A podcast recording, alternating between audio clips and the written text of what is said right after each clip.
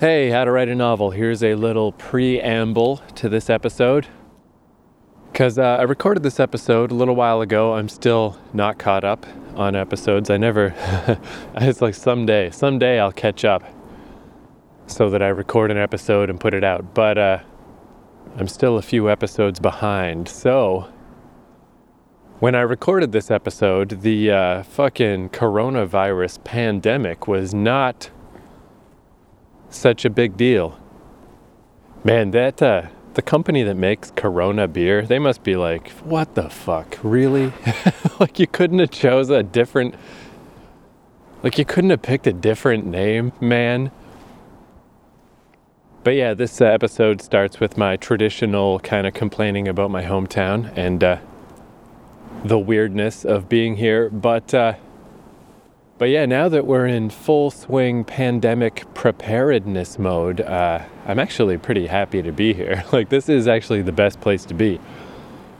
Because, yeah, as I was saying, it's, uh, it's just empty. It's an empty, nowhere part of the world. Fucking Atlantic Canada is kind of a good place to be right now. Because, uh, cause, yeah, it's a weird time. It's like people are really taking this seriously, which, uh, I mean, is a good thing because for anyone listening to this in the future, I'm sure you know all about the coronavirus of 2020.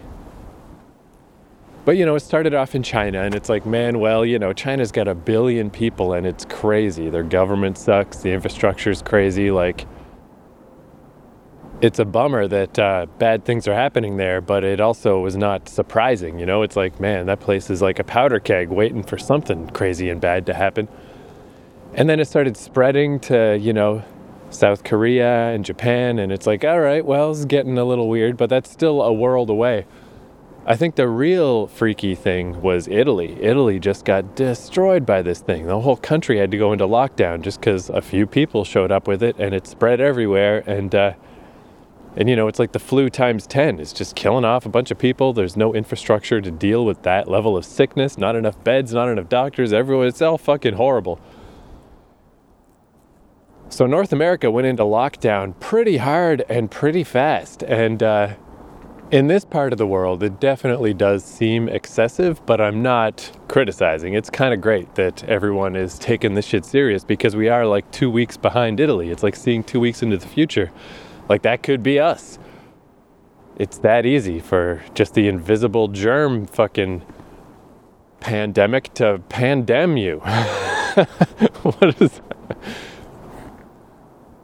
Now I'm imagining somebody finding this or listening to this after everyone's fucking desiccated corpse is just laying on the ground somewhere. But uh, but yeah, that's where it's nice to be in this fucking nowhere town in this nowhere part of uh, a kind of nowhere country. but like I'm even thinking of other places. I mean, like this would be so much more stressful even if I was just in Vancouver or Toronto, you know, there's just so many more people and so much more traffic going through it, and uh, and yeah, like all of these procedures to uh, shut down public events and make sure you do social distancing, you know, not to get too close to people, and just all the stuff people are trying to do to make sure that they don't pass on any sickness. It would be a lot scarier because it, it does seem kind of like all you can do is try to mitigate it. You're not going to stop it. You know, it's going to happen. If people are going to get this thing, it's going to spread. You just try to make it less bad, you know? And then when I think like god, thank god I'm not in like Tokyo. Like I just imagine those trains and like the least busy day in Tokyo. You know, there were some days where it's like, oh yeah, a bit of a slow day today. Still really busy and that's when yeah it's like it's it would be better to just stay home. Like fuck it. Let's not risk this. This is crazy. So i'm actually real glad that i'm in my shitty hometown in this shitty part of the world. It's the perfect place to be because around here everyone is still doing all the stuff. All the government offices are closed. Uh, just today finally the coffee shops were like no more you can still come in and buy stuff but no one can sit here. No one can stay Schools are all closed. The mall's not quite closed yet. My cousin works there, but he's like, they're talking about it because no one's fucking here anyway. But around here, it's very realistic to uh, not really have to be close to anybody, you know? There are no subways. There is no reason to be in a contained situation or near anyone. Social distancing was happening here anyway. That's just how it is here, and now it's even more so. And yeah, it just it doesn't it doesn't feel very stressful the way it definitely would if I was in a bigger city. So, for all my complaining, this actually worked out pretty well. The perfect time to be home. And even here, I mean, there are a little handful of cases of this fucking coronavirus in this province because uh, it was someone who came in from from Paris. They're not in this town, but I guess they did come in through this airport and uh, yeah, I mean, it's just, it's that easy, you know? just like literally anyone, if anyone has been anywhere, that's all it takes. And from what I understand, like that is kind of what happened in Italy. It was just, again, very small number of people. Some people say it could have even been one person that set it all off.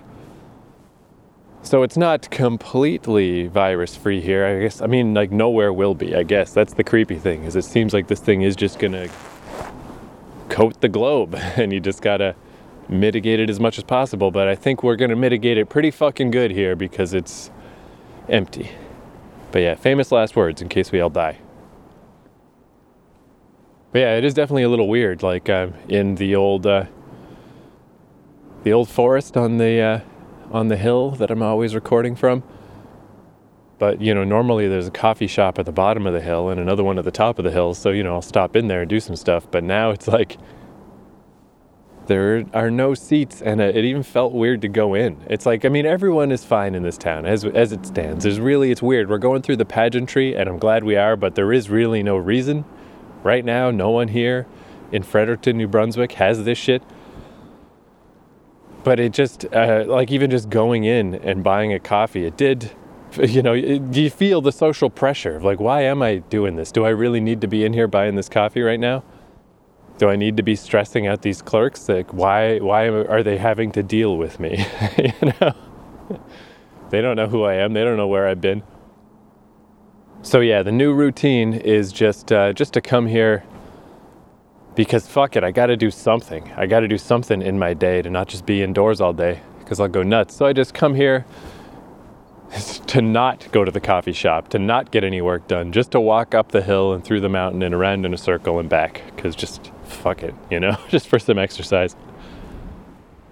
But anyway, I just thought I would mention that because, yeah, this episode, of course, just starts with me uh, complaining about being here. So uh, I just thought I would update because it would sound pretty goddamn tone deaf if I was saying all this shit in the in the wake of the coronavirus pandemic.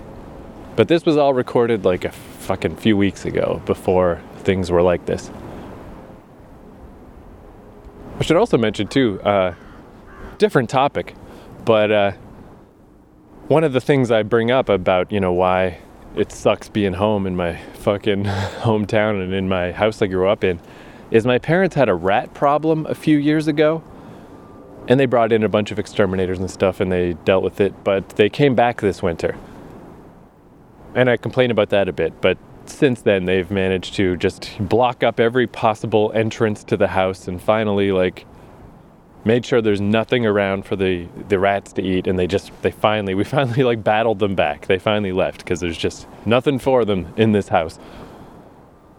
But they are super persistent and it's not easy to win against rats. And uh, and i guess uh, before my complaints about rats happen in the episode proper i'd also like to say I, I do kind of i kind of respect rats. I've always kind of had this feeling that this sounds bad to say but i feel like the closest like obviously we're technically closest to apes and chimps and stuff like that and, you know, we feel a lot more empathy and connection with cats and dogs, but I've always thought the human race, if we had an analog, if we had an animal that we are most like, to me it's rats.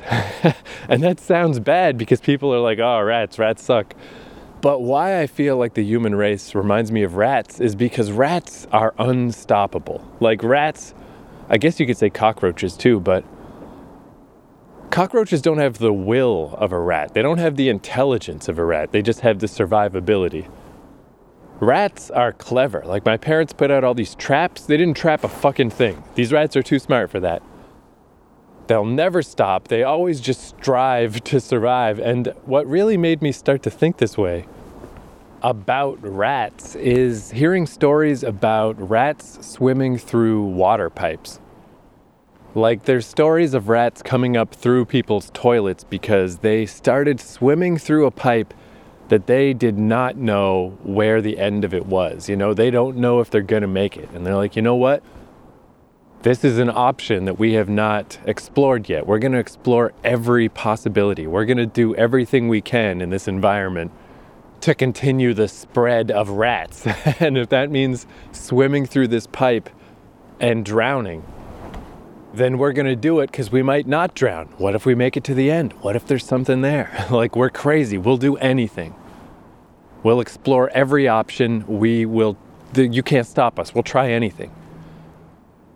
And to me, that is really what I feel like is one of the upsides to the human race. Like, you know, our spread obviously can destroy environments, can, you know, ruin the natural world. You know, we can just be too much. We're just everywhere. We won't stop.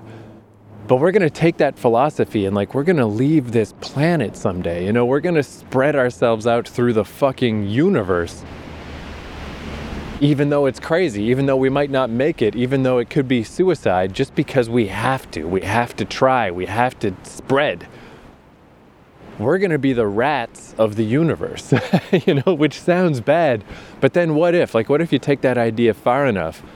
What if we spread to the point that, like, we can rearrange planets and change orbits and stuff? And what if, what if we become like the caretakers of the universe? You know, what if it's like, oh, well, this thing was going to crash and this was going to be destroyed and this was all going to be a problem. But because we spread out like our own virus everywhere, and tried every option and figured out every little thing we could and just our tendrils are everywhere and now we can use that to help things.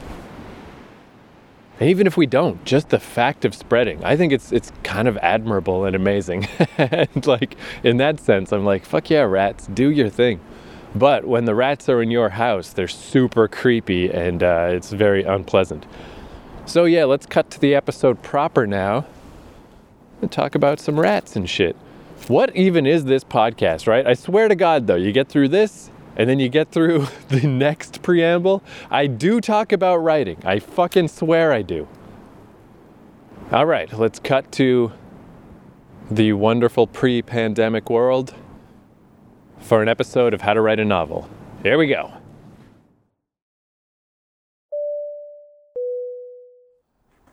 Hello, welcome to How to Write a Novel. I'm on the mountain in Fredericton.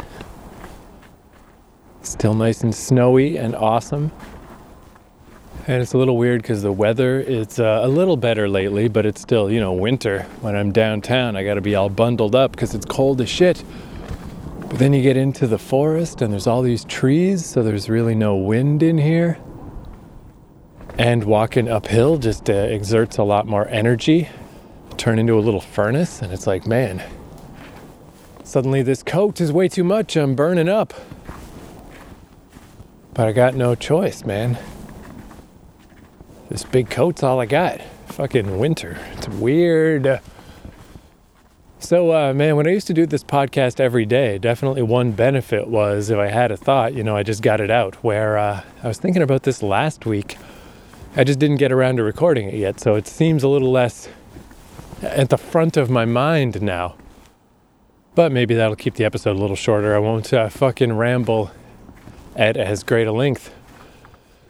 But I just wanted to say, uh, coming back to my hometown. So, I mean, this is, uh, I can't completely blame my hometown because uh, I've noticed I say this a lot like, oh man, I moved to Japan for the summer and it fucked me all up and made my schedule hard to keep track of. Then I'm back in Canada and ah, it fucked me all up. And back in Toronto, oh man, it fucked me all up. so back in Fredericton, it fucked me all up. Around here, though, oh, it really is. it's brutal, man. My fucking house, my parents' house, it's like they've got these yappy dogs that bark like crazy right before they're let out for the last time to pee at night, which is at like 11:30 or midnight. Like this piercing, horrifying bark that I've got pretty sensitive hearing anyway, but I can't sleep through that. It's impossible. It wakes me up every time. Even if they're on a different floor of the house, and if they're on the same floor as me, fucking forget about it. it like it's like having a heart attack. I just fucking like, ah, shit, I'm awake. What the fuck? And then they do the same thing in the morning at like 7:30 in the morning when they're sent out to pee again. So I got this really particular window. Can't go to sleep before this time, but I can't sleep in past this time. I end up having to break my sleeping into like two pieces just to like wait for the house to settle down again and then go back to sleep. So I'm always kind of discombobulated in that way. And then there's just the weirdness of family and my parents and my brother and all this shit. And the city, like I was saying, is just a small ass piece of shit. the bus comes once an hour on Sunday. Sunday's ridiculous. I forgot that this is how Sunday always used to be. That like no buses run, everything's closed. And the house is kind of creeping me out in general because uh, they had this like rat problem a few years ago and they brought in exterminators and got rid of them and everything was hunky dory. But this winter the rats are back and I think they've got it more or less under control now. I haven't seen them in a while. But at night, yeah, just like I'd go into the kitchen without really thinking about it and you just see this like they're big, this big rat scurry away into its little weird hole that it's dug into the corner like underneath the cabinet where they come up like through the basement. And there's just something just fundamentally disturbing about it's just like ugh vermin, you know? So it's like I got to keep this door to my room always closed. And then there's a little hallway to the kitchen, and I got to make sure that door's closed too. And I just get this thing in my mind that it's like I got to make sure these doors stay closed because I don't want, like, just the idea that a rat could be scurrying around while I'm sleeping. It's so disturbing. It's just, it's just so hard to get comfortable with that idea. And these dogs are such useless little pieces of shit. One of them's a terrier, the other one's this other little dog. I don't know what kind it is. And the terrier is supposed to be like a ratter. That's supposed to be what they're bred for, is to fucking. But these things could never catch a rat in a million years because they're just barking all the time and announcing themselves and they're just fucking idiots. And I noticed, like, I got, I went to the dentist and, you know, they give you the little uh, free toothpaste. And I had that in the upstairs bathroom. And there was like some rat had nibbled its way through the toothpaste just to see what was in there. And that made me realize, like, oh man, some rat crawled all the way upstairs, down the hall, past the sleeping fucking dogs, into the bathroom, and started gnawing at this toothpaste. It's like these rats could just, ugh, and these dogs are of no use whatsoever. So I mentioned that to my mom. I'm like, why don't you get some cats? Like, we always had cats when I was growing up. Get some cats, man. They'll have a great time battling these fucking rats. But they can't do that because the little dogs are such fucking little dumb assholes. They can't coexist with cats. They're just all, especially the terrier, it's all violent and weird. Basically, it's just, it's a pain in the ass to be home. like that song, fucking Home for a Rest. Home for a rest, my ass. You know, I feel like I'm just seeing how long I can hang on at home. And uh, when I think of like being on a long layover in Taipei, that seems restful. Like, ah, stuck at the foreign airport all afternoon. Now that's a restful situation. Being at home is the opposite of that. So my little process fell apart once again, but basically, the nice thing is, like, I've kind of built up the amount of things I write every day, you know, that I work on three or four different little things. So I let them all fall to the wayside except the main novel. It's like, you know what, I got a I got some padding here. I got some extra fat I can let go of. I can let all these things go for now. And as long as I just stick with the main novel, no skin off my back, no skin off my nose, not a big deal. But I realized that I should try to get my shit back together a little more to at least work on my two major stories, where there's obviously the one about the space station and the rhino girl and all that shit. And then there's the other one that I talked about a little while back about the two little kids trapped on an island together. And I basically kind of like got myself, whipped myself back into shape of like, buddy, get back to work on that one too. Work on that one every day. Don't let that one slide because, let's see, how do I fucking explain this? Well, so right now I'm really just focused on writing. I just want to make it to the end of writing a novel. That's the main thing. I don't want to overburden myself or overpressure myself worrying about stuff too far in the future. Specifically, what do I do with this thing? How do I get it published? What's going to happen with that? I don't know. I'll figure it out then. Because you could make the argument I could do that now and be more prepared when the time comes. But I just know myself. I know that if I overburden myself too much, everything will grind to a stop. This whole enterprise will fail.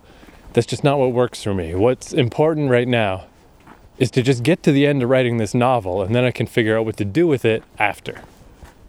Can move my focus to the next stage. But I still do just listen to random little podcasts or YouTube fucking videos or whatever about writing shit once in a while. And one of them I listened to recently was a was a literary agent talking about how if you want to be published by one of the apparently there's five, the big five major publishers. Which isn't there five in music also? I wonder how many movie studios are considered major. For some reason there's always five. But if you want that, you need a literary agent basically. You got to go through an agency. And she kind of described that process a bit and what that's about, you know, how to submit to people and just basic mistakes people make and such and such. And one of the things, I mean, I do, one thing that's come up a few times on this podcast is I kind of feel like I'm speaking a bit of a different language than most writers, where I'm not trying to write something easily digestible or just sort of disposable. If I was, you know, then I think I would probably just try to self publish. I would try to just be an Amazon fucking audible person because you can do that all on your own. If I was just, you know, doing, you know, love in the time of scurvy, fucking whatever, I would probably just try to do it on my own because uh, technically, theoretically, I mean, I like the idea of self, being self published, being self directed, being in control of everything on your own seems cool to me. But that doesn't seem like a good idea for this book I'm writing now because I just don't think it's easily marketable in that way. And that really became more clear listening to this advice because a lot of it was just like it's almost eerie how commodified, is that the right word? How kind of standardized writing has gotten. Where it's like, make sure you describe what your story is. And the, the lady who was giving the talk was saying, like, specifically, I'm a literary agent, but I'm also an author, and I'm working on a teen steampunk story with space travel and maybe there's one other thing. And I'm like, this is so weirdly specific, just such a weird.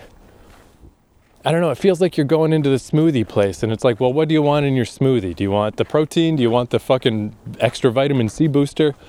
Like, what do you want in your story? You want teen steampunk and you uh, specifically want elements of space travel. like, I got you covered. I got exactly what you want right here. Where that is just not what I'm doing. Like, I'm not trying to fit some kind of container for like here's what somebody wants. It's like that that famous saying. I heard it from Joss Whedon, but it's that he said he doesn't give people what they want. He gives them what they need. And yeah, like people can tell you what they want. I want this, I want that. But they don't know what they need. You know, to give someone what they need, you got to hit them out of the blue. You got to hit them in that place that no one else has hit them. You know, you've got to reach down into the depths of whatever happened to them in their lives that no one has ever addressed, you know, that no one has, that's not just a common thing, that's not even something they could pinpoint, something they've never talked to anyone about, something that maybe they don't even know about themselves, or that they think no one else has understood about their situation. That's what I want to do. That's the kind of thing I want to do. I want to reach right in there and give you what you need and if it's not what you need and you hate the book, that's fine, but it's going to be what somebody needs. You know, I'm trying to figure out basically what I need and then trying to give that to someone else. So I just I can't I can't just check the right boxes like oh yeah, teen space Like, what would I write? what would the box be? Fucking. It'd be a real weird box, you know? It'd be like, through the metaphor of a space story, here's a how a good person becomes a terrorist, you know, or something. And that's like, that's one of the elements, but that's not even the whole thing. It would be a box that I would check and I would check alone, you know? No one else would be checking that box. Checking the boxes is pointless, it's worthless. There's no, it's not useful for this story. It's not how it's gonna be. It can't be marketed in those easy ways, it can't be described in those easy ways. And that is how I want it to be, and that's what I'm trying to do. And I'm trying to be realistic to myself about what this means and what this is, you know, of like, I'm swinging for the fences, you know, there's like, there's a lot of potential here. Like, I really do think I'm making something that if it's any good and if it turns out, it will be really unique. It'll be just the thing that only I can make, you know, that, that no one else can copy what I did. And I can see all that grandiosity, like that side of it, of like, what if this is not just some sci fi book published by some sci fi publisher to fill some quarterly gap? What if I get published by the publisher that doesn't normally publish sci fi stuff? What if I get published by the fucking top of the line, like prestige fucking publisher? What if I can transcend the surface appearance of what like this is or where I should fit in things? What if I can blast past that by just being that good, you know, just that awesome? And what if from there, like, I just think, like, you know, what if, yeah, what if I get to direct the movie of it? Like, I can see all this stuff. Like, I don't think it's gonna happen necessarily. It's hard to explain, I guess. It's like, it's not that I think all these things are gonna happen, but I don't see why not. You know, it's like, yeah, I could see all this stuff. Why not? Sure. But at the same time, I'm aware that it's very unlikely and super, super hard to do. But I kind of try to keep both mindsets of like, I don't think you can really stumble into achieving great shit. That's not very likely. I think you got to have a plan, you got to have a vision, you've got to have thought about this and spent time considering like what how would I get to this situation and then what will it be like when I get there and all right, I've got these strengths and these weaknesses, and how can I maneuver through these elements of life with the fucking cards I've got? Like, whenever I hear interviews with directors and writers and whatever, and I'm like, yeah, why not me? I could be those people, why not? But at the same time, it's not like I just think it's gonna happen, you know? It's like, hey, maybe it won't happen. That's totally possible and likely too. And it's like I'm kind of okay with both scenarios in a weird way. I'm ready for both. I'm not really a big fan of the like super deterministic of like have your dream and just always focus on the dream and make everything for the dream and push toward the dream and blah blah blah. Cuz I just don't think achievement is that important, you know? It's not the goal that's important. The goal is just a, a fucking millstone toward misery. It's just a fucking hamster wheel toward hating your life. Of like always trying to get to the goal and just like fighting for the goal. And then you get to the goal, and then what? I guess the new goal? It's a very empty pursuit. I think the process is what's important. So I guess that's what I'm trying to say is I I'm trying to build a process and I could see this process taking me to these places. And maybe it will and maybe it won't. But either way, the process isn't going to stop. The goal is just a byproduct of the process. If I get to any of these goals, that's fine, but the process isn't going to stop. I'm just going to keep writing and just keep working and just keep moving. Not towards something necessarily, just moving. Just keep moving. Which you could say, I mean, aren't we all doing that? Blah, blah, blah, but are we? If you sit down and watch 20 episodes of a series on Netflix in two days, are you moving? I say nay. So how this ties in is is yeah, the process I think is important and like I've said how that book I wrote before this, the Last of Us book, the nonfiction book, What was important is just doing it, going through that process and all the stuff I learned from doing it. The end result wasn't that important, just that there was a result is what was important. And I think that's the same thing this time is like getting through this novel, this fiction novel, will be an important step and something I really gotta make sure I complete and make sure I know. I mean, I see how this sounds weird. It sounds like I'm contradicting myself. Like, what do you mean there's no goal if you're talking about how you have to finish this book? But I think that's all just semantics. Like, obviously, the process is to get to certain milestones, to have these things happen, but then you just keep going. You didn't reach anything, you're not done, it just keeps going. And yeah, I've got that grandiose stuff in my head of like, yeah, what if everybody loves this book? What if it's awesome? What if it's a great big success and the world is my oyster after that and everything is great? That would be cool. If it happens, you know, I won't, I'll try not to get bowled over by it. I think, you know, I'm like trying to be prepared for that idea. But also, if the same thing happens with this book as happened with my nonfiction book, which is nothing, that's also fine. Like I'm still just in the process. It's still just another stage of learning. It'll be more valuable just to finish this thing for myself than anything. And then I'll just keep working on the next book and the next book and the next book. The outcome is not that important. And I thought of that in particular hearing this uh, interview about literary agents, where I'm just like, yeah, like this book this thing is a hard sell, you know, like this, I don't know how to pitch this to someone. I don't know how to pitch this to a literary agent.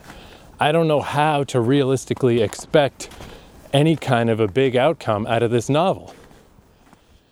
Because really, what's important to me is just to write the best novel that I can, to write the novel that I need it to be and that I want it to be to reach deep down into my soul and to write that awesome fucking novel that only I can write.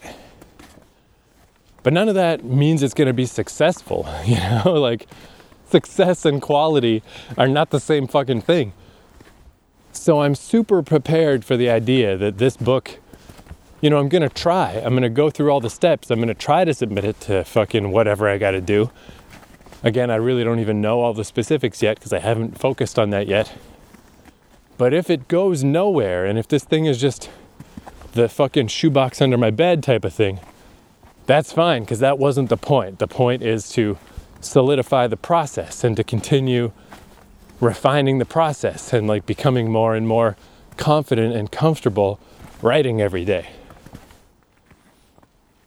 Oh. Fuck This weather is so weird. Like I'm just like it's ice everywhere. It's snow, but I'm just like sweaty. It's, uh, it's so uncomfortable. I'm gonna take off this coat now, but then I'm gonna immediately start freezing to death.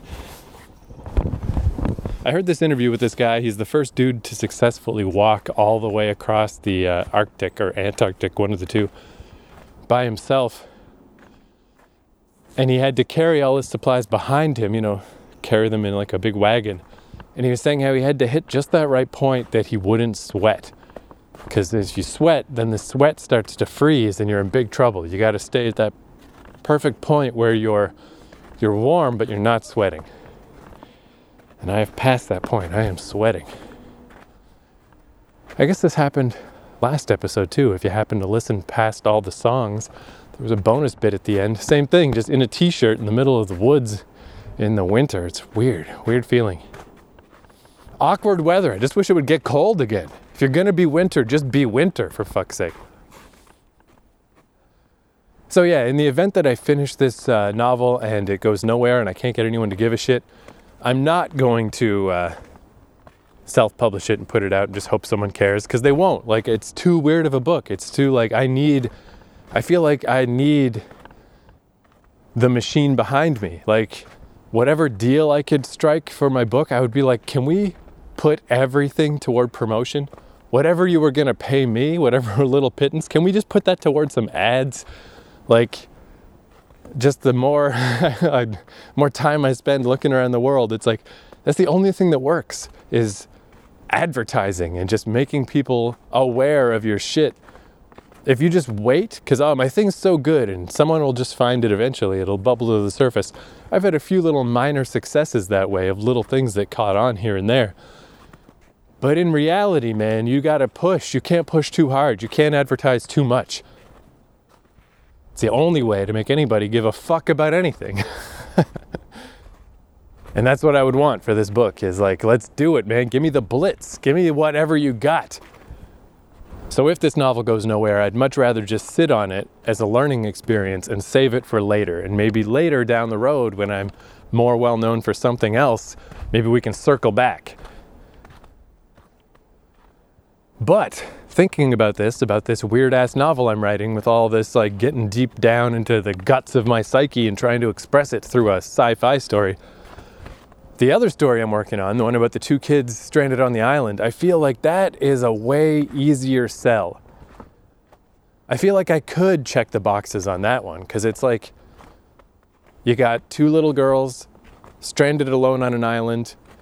I feel like there's a lot of uh, recognizable tropes there. You know, there's the history of people getting stranded on an island books, there's the history of little kids trying to regulate their lives with no adults around.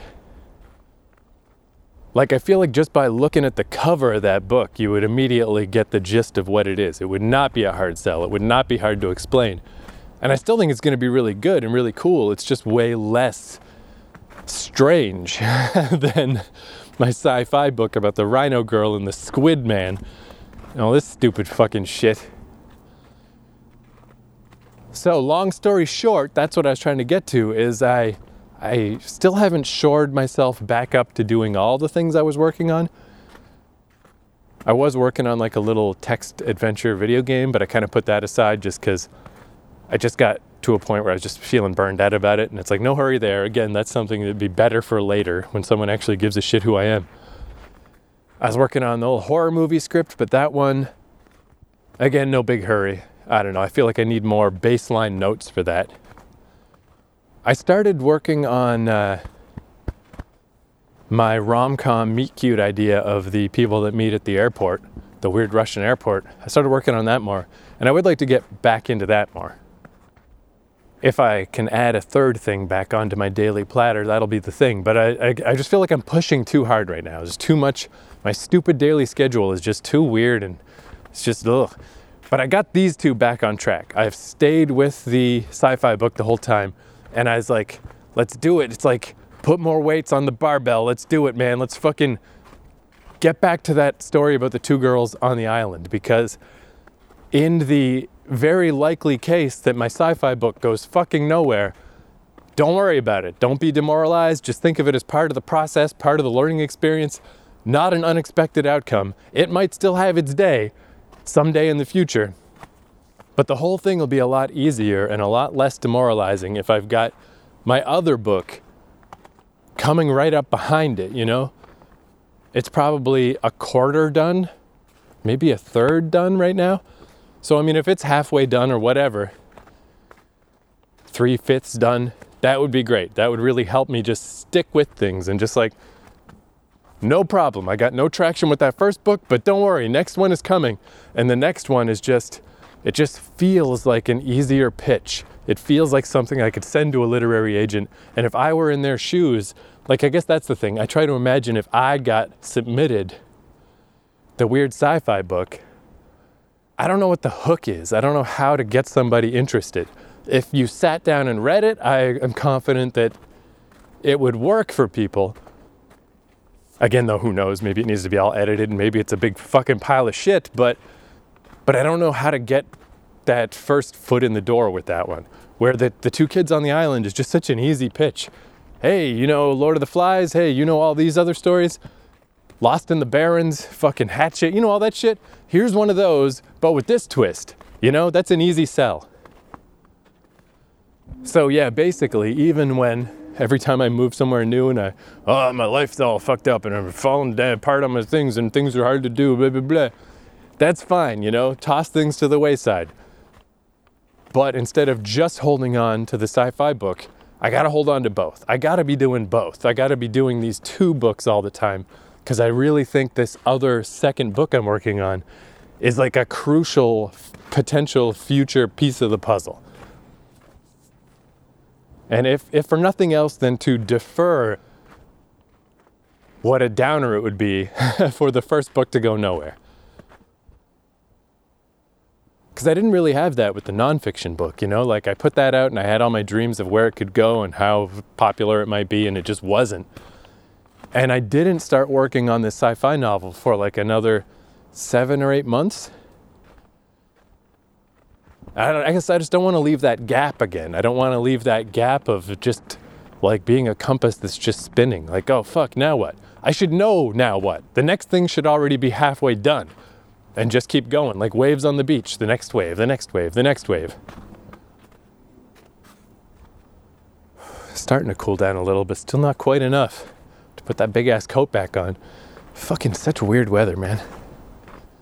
I mean, there's just snow everywhere. This is like no nonsense winter. It's so much snow, but it's all hot. It's just weird. Fucking weird. And I feel like I had something else I wanted to say, but now I can't think of what it is. So, whatever. just, you know, the process. Don't worry about the goals so much because goals will make you neurotic and just sad when they fail, you know. Just worry about the process. And the goals will happen in the midst of the process, but it's never done. Like, if you have some goal that it's like, once that's done, that's it, I'm done with it. I just, I don't know if you should even be doing that, you know? Is it really something you care about? I'm just talking about creatively here, like creative work. If it's not something that you're just gonna keep doing for the rest of your life, like, oh, I'm just gonna paint one painting and I'm done. Like, no, fuck that. Start another painting. Just keep going. If it's not something you're gonna do for the rest of your life, then maybe it's not the thing you're supposed to be doing. And I'm gonna be doing the writing thing for the rest of my life. Like, I'm not gonna stop. Might miss a little day here and there, but basically it's just gonna grind till the fucking day I die. So, yeah, the outcome of any one specific book or story is not that important, but I do think it's important for me to have at least two on the go now that I've managed to do that. I mean, that was a process. If you're not ready to get there yet, I definitely understand because if you've listened to this whole podcast series, you know that's what happened with me. I was just working on one story and I would pontificate like, wouldn't it be cool if I could work on. First, it was like, okay, I work on this story once per day. What if I could do it twice per day, like once in the morning and once at night? Which doesn't sound like a big ask, but it's double. It is a big ask. It's very hard to do, and I never did manage that. Then I'm like, I wonder if I could work on a second thing. And I failed. Like, if you listen back to some of the old episodes, I'm like, nah, I tried it. It's too much. I remember the metaphor I came up with is because it looks like I'm not doing that much work. Oh, I'm sitting down and I'm working for 10 or 20 minutes. But that's the, the tip of the iceberg poking out. That's all that you see if you were just to observe me throughout the day.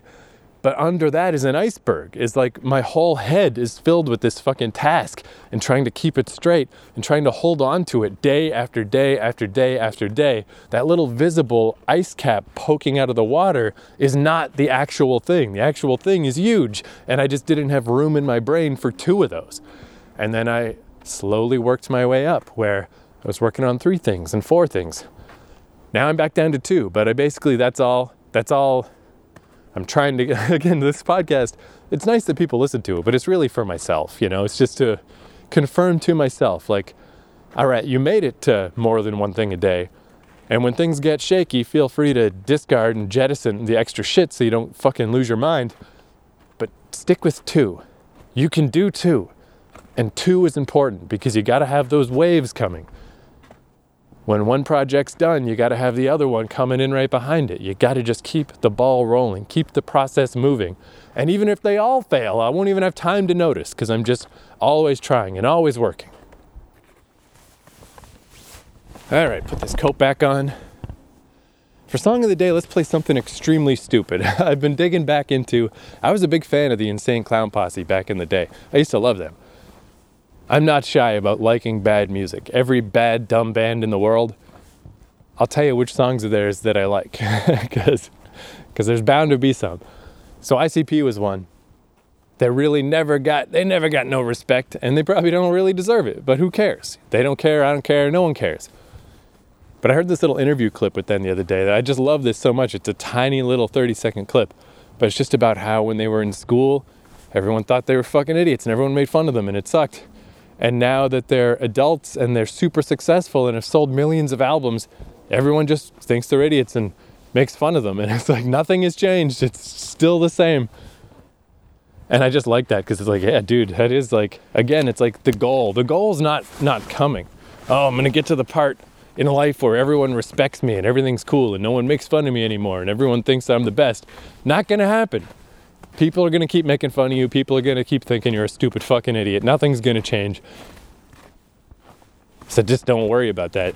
Don't worry about the goal. Just worry about the process. And when I was digging through, because I'm way behind on Insane Clown Posse albums, I haven't heard a bunch of the recent ones, but I was just clicking around YouTube, and this song, Bazooka Joey, is so fucking awesome. It's just about this kid who finds his grandpa's bazooka and just loves it, just has the greatest time with this bazooka. Good stuff. Bazooka Joey by ICP. Talk to you next time.